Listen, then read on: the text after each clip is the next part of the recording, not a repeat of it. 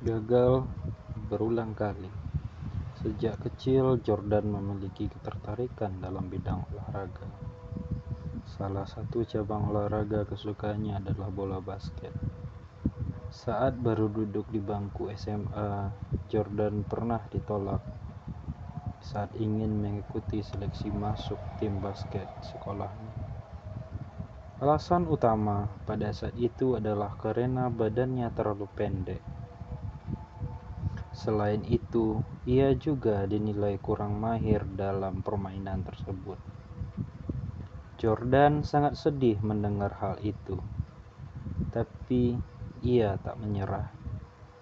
Ia tetap berlatih dengan giat setiap hari di rumah. Tidak ada teknik, ia juga melatih fisiknya dengan sangat keras dan disiplin. Dua tahun berikutnya, ia kembali mengikuti seleksi tim sekolahnya yang dan diterima. Meski sudah diterima dalam tim, ia tidak langsung puas dan bermalas-malasan. Ia tetap rajin berlatih. Bahkan ia sering pulang terlambat karena latihan tambahan. Pada kompetisi SMA tahun 1981, Jordan membuktikan kerja kerasnya. Pada game pertamanya, ia berhasil mencetak 40 angka. Ia juga memiliki statistik yang mengesankan. Rata-rata 25 angka per game dan memenangkan kompetisi SMA di tahun yang sama. Sejak saat itu, karir basketnya terus menanjak.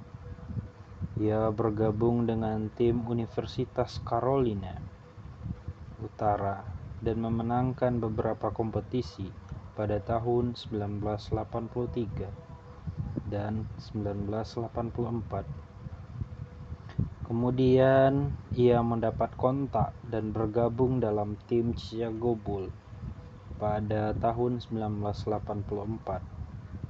Karir Jordan di dunia basket profesional NBA sangat gemilang. Ia mengantarkan timnya menjadi juara sebanyak enam kali, lima kali menjadi MVP di sepanjang musim dan 14 kali masuk ke dalam NBA All-Star. Ia pensiun tahun 2003 dan tercatat sebagai pemain yang mencetak angka terbanyak kedua dalam satu musim. Kini Jordan menjadi pemilik klub NBA, pebisnis dan salah satu legenda basket sepanjang masa.